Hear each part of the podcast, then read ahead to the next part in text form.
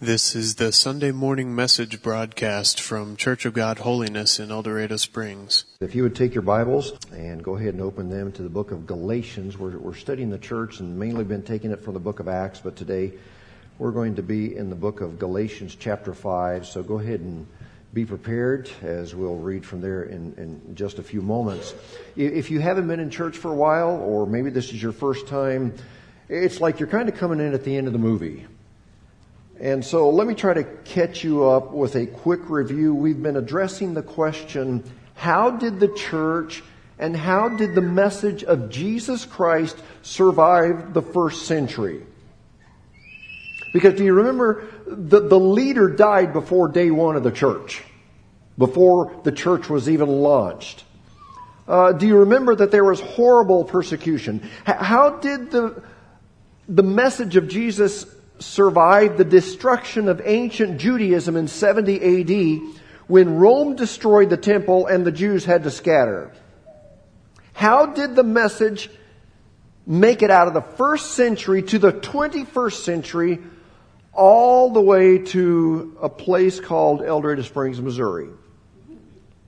Well, secular historians have tried to come up with an answer, but, but natural explanations fall short. The, the real reason the church was able to survive is because it didn't launch as an institution. It didn't launch as a building. It didn't launch as a denomination. Rather, the church launched as a movement.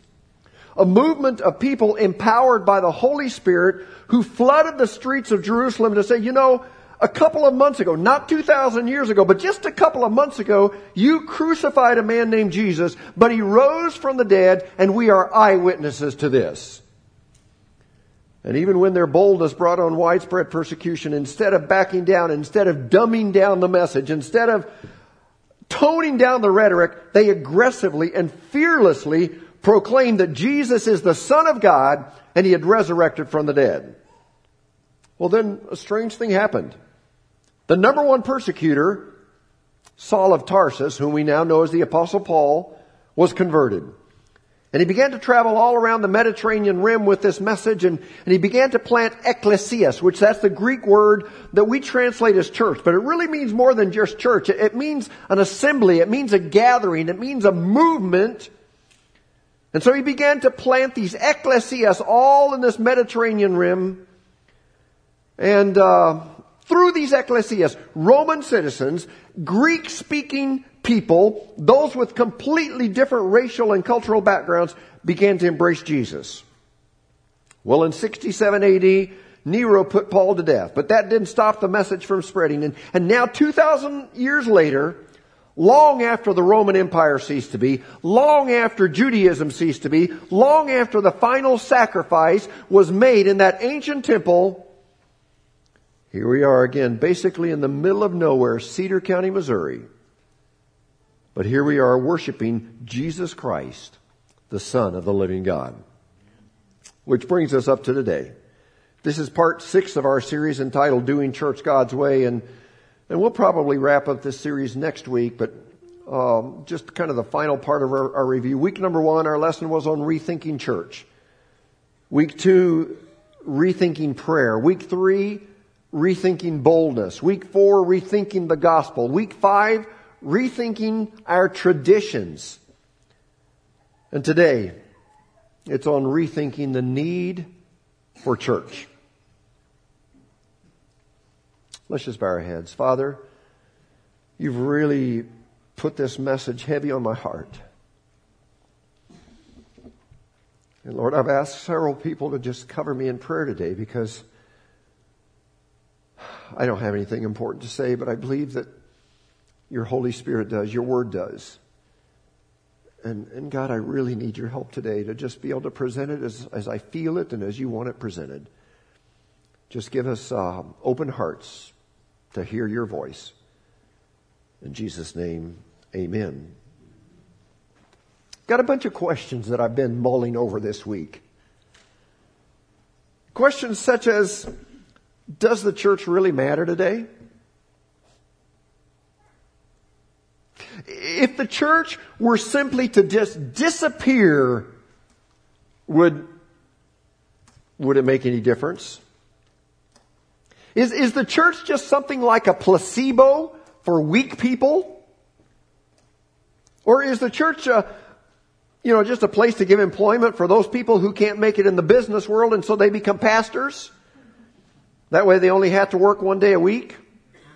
I mean, seriously, is the church needed today? Well, of course, the, the answer is yes, but the problem is that many Americans are not convinced of that. Uh, there are several quotes that have gained a lot of traction over the past few years, and, and one of them goes like this I am spiritual but not religious. And, and, and then others will go on and say, Well, I love God, but I just hate church. And, and so has church outlived its usefulness? Would it be just as effective for us to shut the doors of every church in America, every church in this community, and go into a mode of worshiping God privately, individually, in our own homes? Would there be a problem with that? Well, that's what we want to talk about today. And perhaps the best way for us to begin this lesson is to read a quote from a man by the name of David Aikman. Now, most of us are not familiar with that name, but David Aikman for many years was the bureau chief in Beijing for Time magazine. And he wrote a bunch of books, but while he was working for Time magazine, he interviewed people like Alexander Solzhenitsyn, Mother Teresa, Billy Graham. And while in Beijing, he had access to heads of departments in, in the Chinese government. And, and in one of Aikman's interviews, a Chinese social scientist indoctrinated in Maoism made a statement to him that I want to read to you. It's a rather lengthy statement, but it's worth the read. It tells about the impact of Christianity on our culture. Here's what he said. One of the things we were asked to look into was what accounted for the success and preeminence of the West all over the world. In other words, China wanted to become a world power, and, and so these social scientists, they were given the task of finding out what made the West so successful. Here's what he said. We studied everything we could from the historical, political, economic, and cultural perspective. At first, we thought it was because you, meaning America, we thought you had more powerful guns than we had. They thought that's what made America great. But as they kept studying, then they said, well, then we thought it was your political system. Next, we focused on your economic system. But this is a key statement I want you to listen to. He said, but in the past 20 years, we've realized that the heart of your culture is your religion. It's Christianity. That's why the West has been so powerful. And again, this is a statement made by a social scientist from communist China. Now, of course, many Americans don't think that way. They, they think, you know, our country is great because of our economy. It's because we have more airplanes or smart bombs. Uh, you know, we're from sea to shining sea and we've got the oceans, east and west, that kind of form a natural barrier to protect us. But these social scientists in, in China were saying, we've discovered the secret, secret of your greatness. It's the church. It's Christianity. Now, now, a lot of Americans today would say, whoa, wait a minute. Don't lump me in with these crazy Christians. And for crying out loud, don't credit Christianity for America's greatness.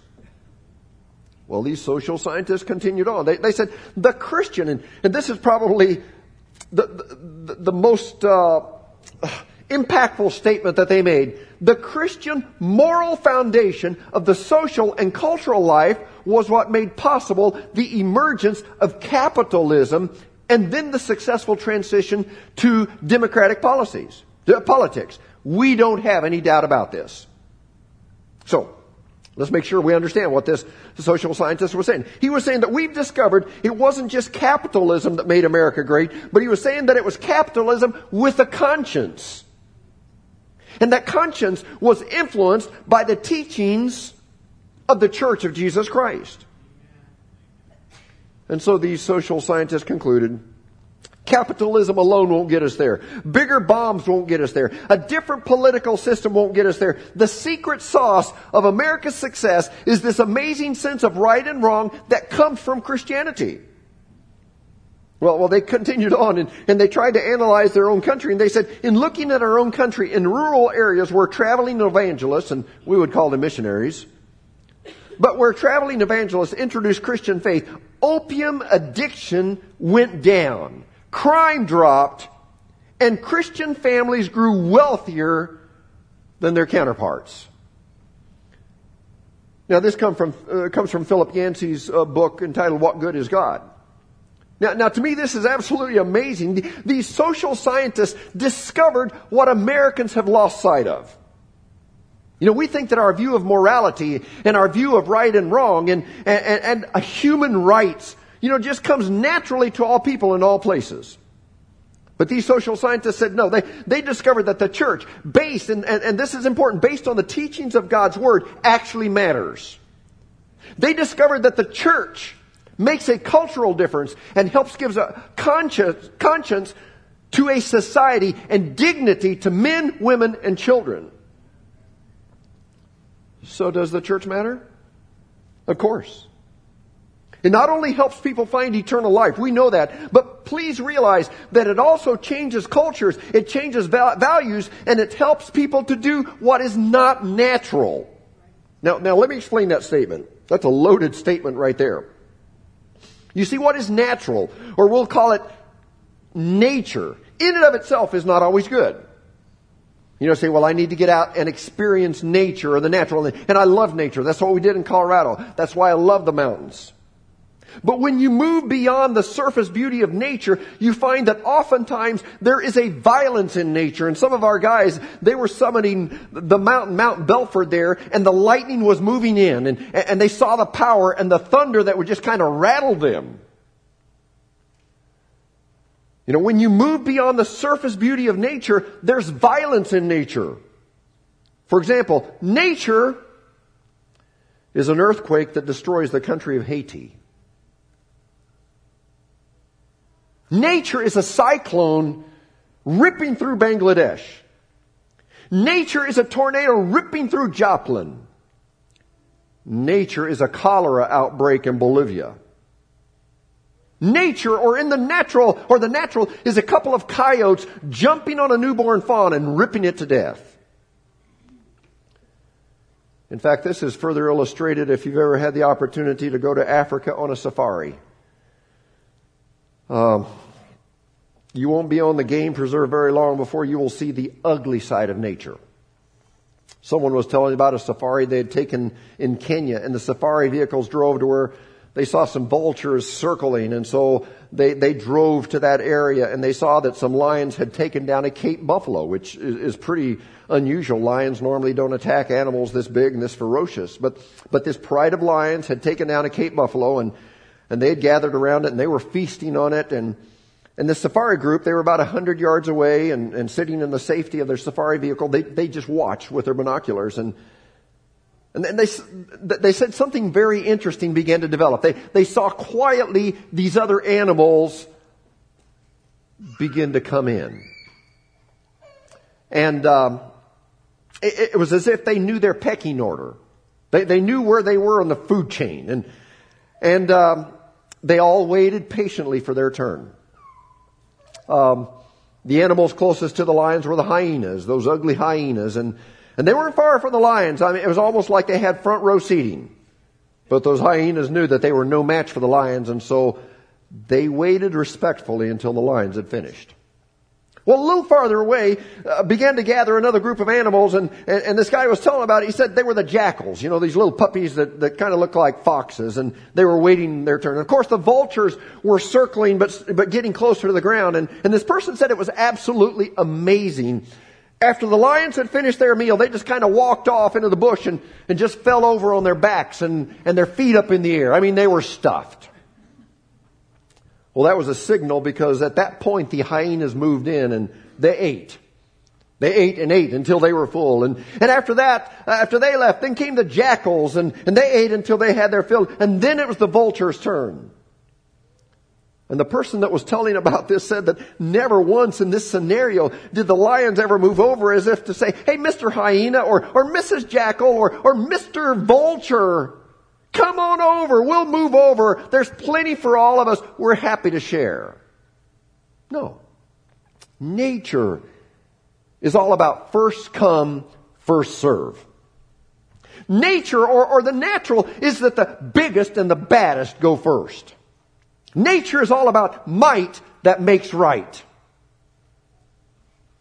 Now here's my point. And this is going to be a little bit hard for us to take. Human nature is no different. And without the church that teaches the principles of Jesus Christ, Here's what human nature looks like. Human nature is all about, if I've got the money, I'm in charge, you do what I say, I'm better than you. That's human nature. Human nature is racism. You know, you're different, you look different, I'm better than you. Human nature is, you hurt me, I'll get you back. Human nature is cheating. I mean, how many of you, the only reason you don't cheat on your income taxes or you don't cheat on a test or you don't speed is because you're afraid you might get caught? That's human nature. Left to our own devices, if we thought we could get away with it, we would do it. That's what comes natural to us. And the Apostle Paul specifically talks about this. And, and to get to the heart of our lesson today, I, I want to read some very revealing, convicting verses in Galatians 5. And, and in these verses, the Apostle Paul is going to contrast for us what nature looks like or what the natural looks like versus what it looks like when we allow, when people allow the Spirit of God to come in and change our lives. Here's what Paul says. You've got your Bibles open. Galatians chapter 5 verse 16 reads like this. So I advise you to live according to your new life in the Spirit. Then you won't do, be doing what your sinful nature craves. In other words, um, our, our, sinful nature craves this kind of stuff that he's about to mention. Um, skip down three verses. Verse 19. The acts of the sinful nature are obvious. Say the word obvious. One, two, three obvious. Here's what the word obvious means if you don't know what obvious means. Paul is about to show us the list of things that will come about because of our sinful nature. And when we see these things, they will be obvious. None of us will say, Whoa, you mean people really do this kind of stuff? I've never heard of people doing this kind of stuff. No. These things will be obvious. So here's the list. The acts of the sinful nature are obvious. Sexual immorality. That's obvious. you know, every single one of us, we know somebody who has been sexually immoral and, and we kind of feel good about ourselves because we've never stooped to that level. But here's the truth that even if we've never maybe climbed in bed with someone that's not our spouse, yet we possibly have lusted or viewed images which in essence has made us guilty of mental or emotional adultery. So, so what Paul is saying is that immorality is the direction that na- nature takes us. And, and here's a statement I want you to catch.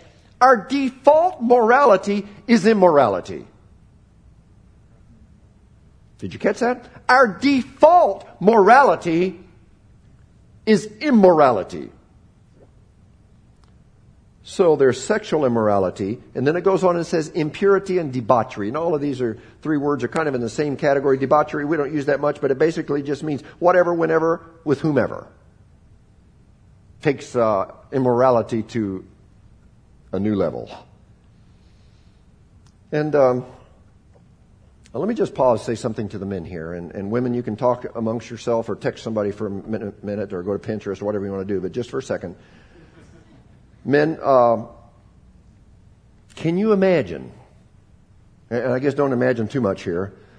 Uh, but can you imagine living in a world where you were rich enough or powerful enough to where you could control the laws, to where you couldn't get in trouble, and there would be no consequences for your immorality? Can you imagine that kind of world? Did you know that in the first century there was a culture like that? It was called the Roman culture. But since then, there have been other cultures where kings and emperors and presidents and chiefs of tribes lived that way. And, and the result is that many times that mentality and behavior destroyed these nations and cultures from the outside, from the inside out. But anyway, can you imagine what our community or our schools would look like if someone didn't put the brakes on that part of human nature? Well, let's continue on verse 20. Idolatry. Well, idolatry is essentially putting more value on something or someone over God. Witchcraft. Witchcraft is, is simply trying to harness the supernatural for your own selfish ends.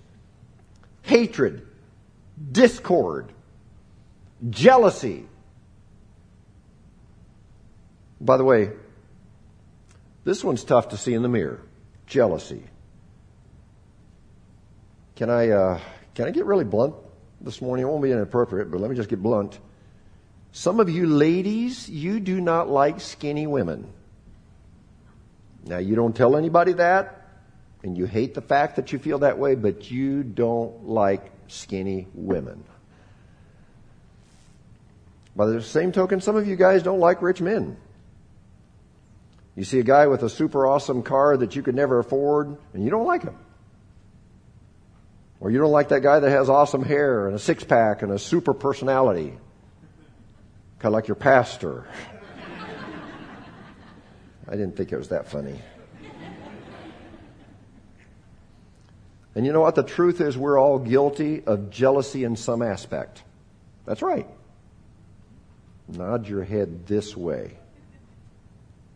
It's natural that when people have something that you want or look away that you're never going to be able to look, it's natural to be jealous and even want to bring them down. Well, it goes on. And, and, and, by the way, we could preach a full message on every one of these, but it goes on and says fits of rage. So when you slam the door to your car or your house, you get in your car and you peel out. Goes on and says selfish ambition, dissensions, you know, creating division, factions, and envy drunkenness, orgies. And then it says, and the like. You know what that means? That means etc. These and other similar behaviors are the natural, it's the default behavior of mankind. And because of the fact that we tend to slide over to our default mode, do you know what we gotta do? Well, we gotta make a bunch of laws. Because left to our own we will cheat, steal, take advantage of people, so we have to have laws to protect people. In fact, we need to face it, laws are the reason some of us are as good as we are. If we thought we could get away with, and you could just kind of fill in the blank, many of us would do it in a heartbeat if we thought we could get by with it. Now I realize I've gone all around Robin Hood's barn, whatever that means, Chance. But, but I've taken the scenic route to try to be able to answer this question. So, is the church important? Is the church that has teachings based on the principles of Jesus Christ, is that church still needed in our society or have we outgrown the need for church? Well, the truth is that if our society has ever needed the values and input and teachings of the church, it's today because apart from the message of Jesus Christ, we would all default back to what is natural and become a society that frankly none of us would want to live in. Okay, so that's the natural side, the default mode of human nature. But Paul then says there's another side. I'm so glad that he gave us another side. And by the way, this is the good part of the message. Because there in verse 22 it says, but the fruit of the Spirit, and, and, and, catch it, the fruit of the Spirit, the fruit of the Spirit. And remember, the Spirit is what energized the first century followers to go out into the streets and risk their lives and say that Jesus is the Christ, the Son of the living God. And that same Spirit, once He moves into our lives, He begins to have an influence on us. And it's the Spirit that makes you think, oh, I don't think I should go there. It's the Spirit that says, um, I don't think you should look at that. It's the Spirit that says, um, I don't think you should click on it. It's the Spirit that begins to train our conscience, conscience and empower us to live in a way that's not natural. You remember what's natural. That list, that's natural. That's the default mode. It's the Spirit that empowers you to live a life. And are you ready for this? That even if there weren't any laws, you would still do the right thing. That's the Spirit of God. That's not natural. Okay, listen to this list. But the fruit of the Spirit is love. And love is you first. Love is, well, I was actually here first, but you can have my seat. love is, well, this is where I normally park my carcass here at church. This is my seat. But, help yourself. I can move. And some of you would struggle with that one. Love is, um, I actually got to the checkout line first, but you can go first. Love is, I'm going to give to you even though you will never recipro- reciprocate back. Love is, I'm going to invite you over to my house even though I know you'll never invite me back. Love is, I'm going to treat you right even though you weren't very nice to me. And that again is not natural. Fruit of the Spirit is love, joy, peace, patience, kindness. I'm telling you, when Paul wrote this, when Rome ruled the world, kindness probably wasn't even in their dictionary. It was might makes right. Goes on and talks about goodness and faithfulness. And by the way, faithfulness is, if I said it, I'll follow through. Faithfulness is, I signed my name to it.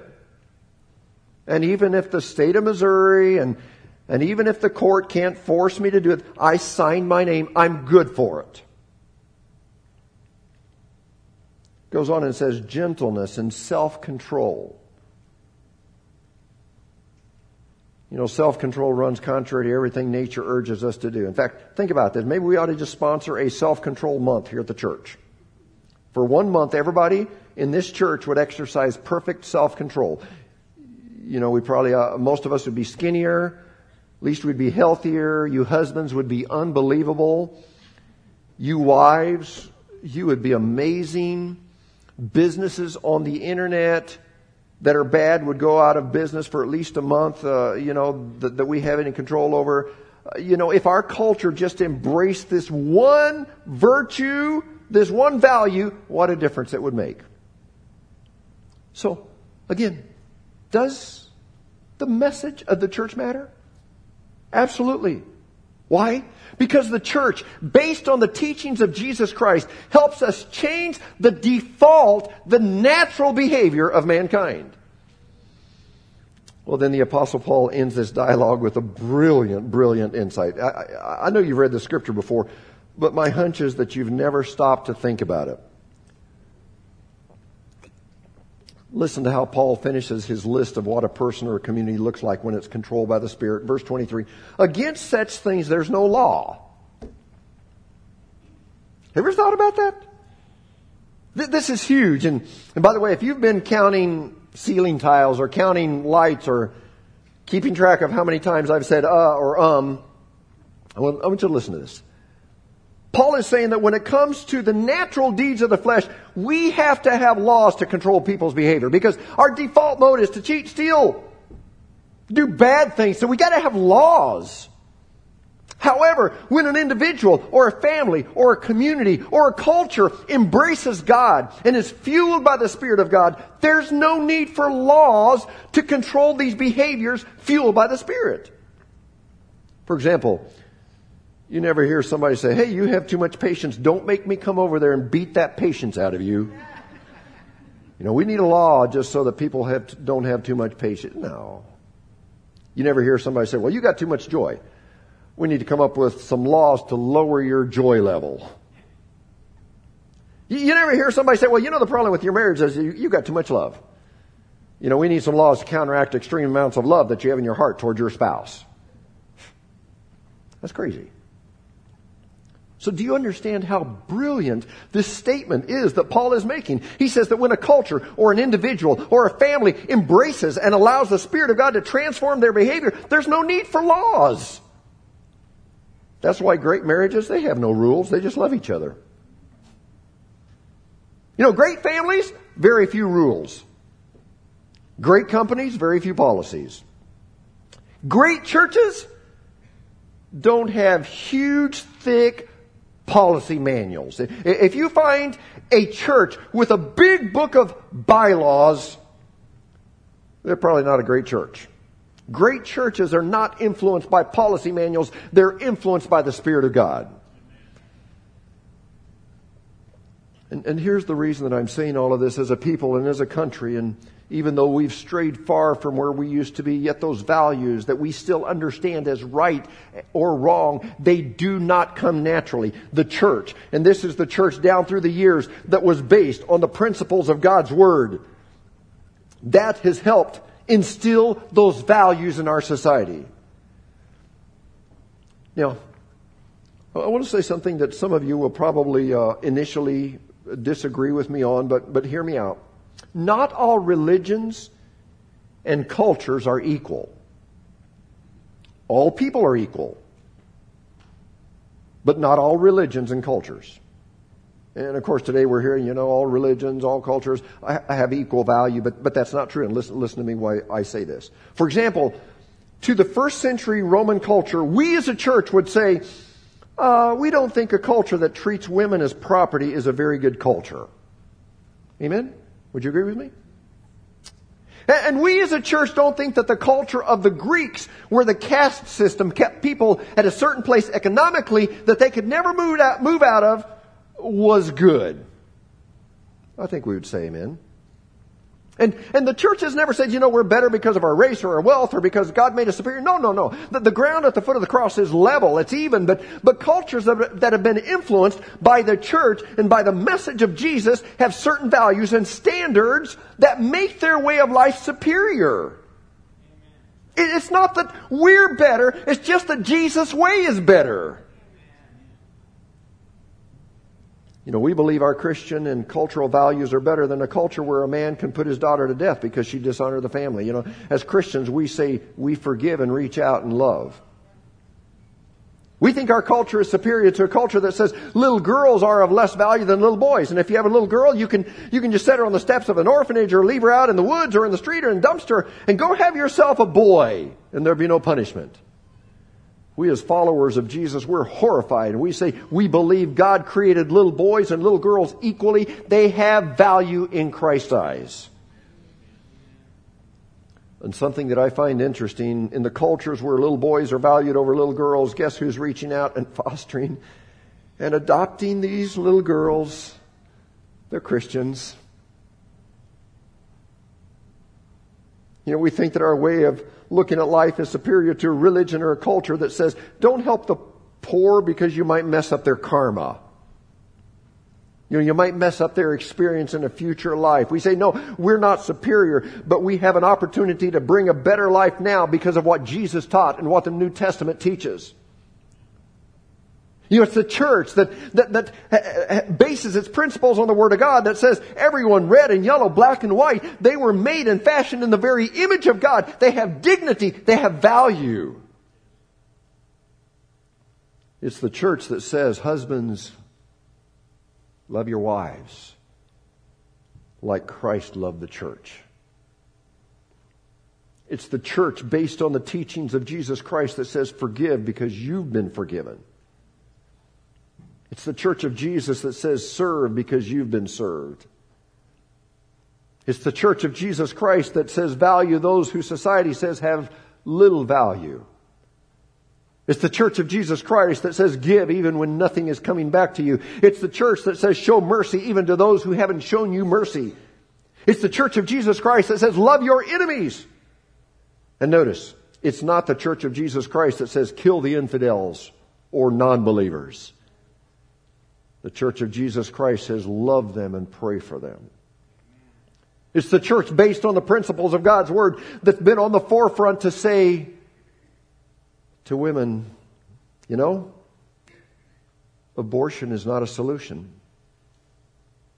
And the reason is not because we're against you, it's simply because that the unborn baby is not really your body, rather it's a separate individual that has a soul. And so the church feels an obligation to speak up for those who have no voice to speak up for themselves. You know, the church that's been on the forefront to guard the sanctity of marriage and say it's one man, one woman, until death separates them. It's not that we hate gay people, but God's design for marriage from the very beginning was that man and woman would become one. You might have read this past week the study from Princeton University, which one of the Ivy League schools, many of them used to be Bible colleges. And, but now an article came out where Princeton University uh, allows you to choose from six different genders. I was a little bit confused, and I had somebody Google some stuff, and I, I was still confused. But um, I mean, you can choose man, you can choose woman, and you can be trans, you can be cis, and uh, and you can actually choose male and female at the same time. And you know, it's the church that has tried to stand up for what the Word of God has said. It's not that we hate these people.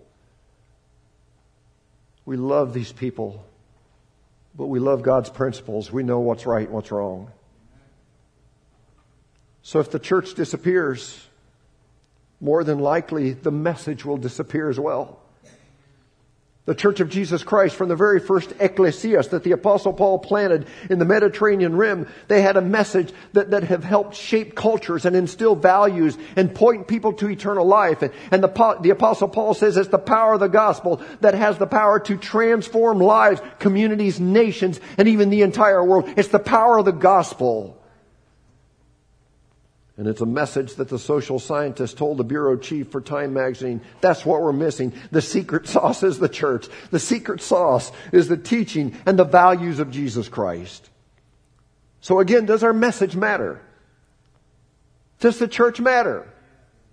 Of course it matters. Absolutely it matters. And, and should that message disappear from our culture, it will leave us in a place where we will eventually begin to treat people like they're nothing more than property. You know, one of my heroes was Adrian Rogers, and um, he was a he was a pastor in in Memphis for many many years, and he died in 2005. And I've heard him speak, and he had a he, he had a big deep voice, kind of the voice that every preacher wishes he had, and he tells a story that I think is a perfect ending for our time together today. He said he was on a plane leaving Memphis. And after they were airborne, he reached uh, down and picked up his Bible and he put his tray table down and he just placed his Bible there and just started reading it. Didn't say anything, no fanfare.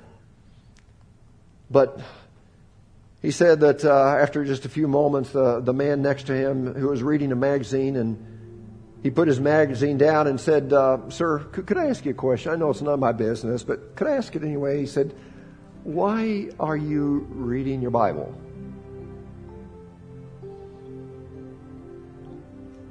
And Adrian said it was one of those moments where, as a Christian, you realize you've got a sound bite. You know, sometimes, sometimes you can actually come up with a 15 minute answer, a 30 minute answer, but he said, I realized it was one of those times I, times I had a sound bite. I had to make a count, just a phrase, just a statement. And so he said, Oh God, what do I say? And he answered him and he said, Sir, I discovered that in this book are the solutions for three things that plague mankind. I've found that in this book is the solution to sin, sorrow, and death. And that from those three things, all of our problems stem. And the guy said, Oh, okay. He picked up his magazine and started reading again. And Adrian Rogers continued to read his Bible, and he said, Quite a while went by, and the gentleman put his magazine down. He said, Okay, I'll just be honest with you. I've been sitting here this whole time trying to think of something that doesn't fall into the category of sin, sorrow, and death. I can't think of it. So, sir, would you tell me more about your Bible? So, does what we do as a church matter? Is what we're doing as a local congregation, does it matter? Is the church still necessary? Well, I believe if there ever were a time when the church needed to ramp up and amp up its message of Jesus and be engaged spiritually and be engaged socially and live out these values and culture, it's now. It's today. It's this moment. So, as your pastor in a day and age in which the Church of Jesus is under severe attack and And in a day and age in which the Church of Jesus Christ is being given less and less importance, in a day and age in which you, if you attend church Sunday morning, Sunday evening, Wednesday evening, you're considered to be some kind of radical religious freak. in a day in which the phrase, church doesn't save you, or I'm spiritual, but not religious, or I love God, but I hate church, or, or I can serve God and be just as spiritual without going to church. When we hear those things all the time, could I remind you that your parents' values and your values were shaped and formed by the teachings of the Church of Jesus Christ based on God's Word? And if you know Jesus today, even if you did not come to know Jesus inside the walls of a church, you more than likely came to Christ because of the influence of the church. And know the church is not perfect. And yes, the church has strayed far from God's original plan. But the voice of the church of Jesus is still needed today. How again did, did the message of Jesus make it out of the first century all the way up to today? Through the church of Jesus Christ. And what gets me is the future values of your children, the future values of your grandchildren, and your great grandchildren will more than likely be formed by the values that will be taught by the Church of Jesus Christ. So let's make sure as a church we're Bible based. Let's make sure as a church we're spirit led. Let's make sure as a church that we don't allow our society to, be, to receive its values from the default nature of humanity. Rather, let's be a society that receives its values from the Spirit through the teachings of the Church of Jesus Christ based on the Word of God.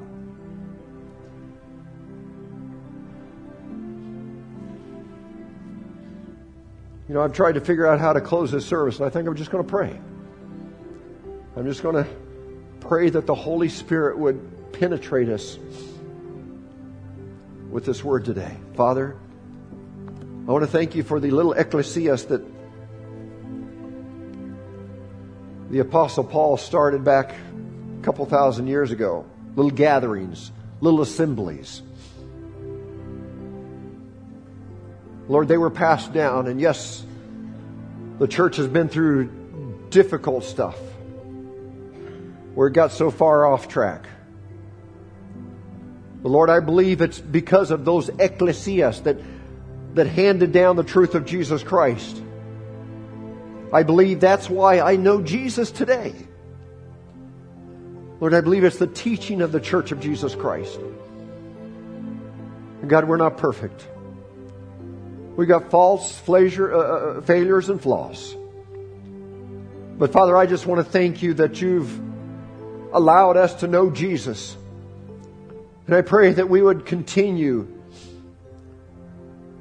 Lord, as a church to be spirit filled and spirit led. We know church doesn't save us. Lord, we know that we can be in the privacy of our home and make it to heaven. But Father, I fear that if we go back and if we dumb down the church and tone down the rhetoric and, and basically just go into the privacy of our homes, there's no accountability. And Lord, we begin to do what is right in our own eyes and, and there's no checks and balances. And so therefore we read scripture and without the body of Christ bringing a sense of balance, Lord, we go off many times on tangents. And so, Lord, we know that religion has made a mess out of things, and that's why it's so easy to say, I love God, but I hate church. Lord, we know that it's so easy to say, you know, I'm spiritual, but I just not religious. And Lord, we understand all of these statements, but I pray that we would not fall for the trap and the lie that Satan is trying to put into our hearts and minds. But Lord, we would stand up for the church of Jesus Christ based on the principles of God's Word. And Lord, just a church in itself doesn't mean anything, but it's got to be a church that is spirit filled, spirit led, and based on the teachings of Jesus Christ. And Father, I pray that we would just allow you to build your church and all of God's people again said, Amen. Amen. Go be the church of Jesus Christ. You're dismissed. You've been listening to the Sunday morning message broadcast from Church of God Holiness in El Dorado Springs. Our messages are archived at www.eldochurch.com or to order compact discs or DVD videos of the messages, call the church at 417-876-2200. Thank you for listening.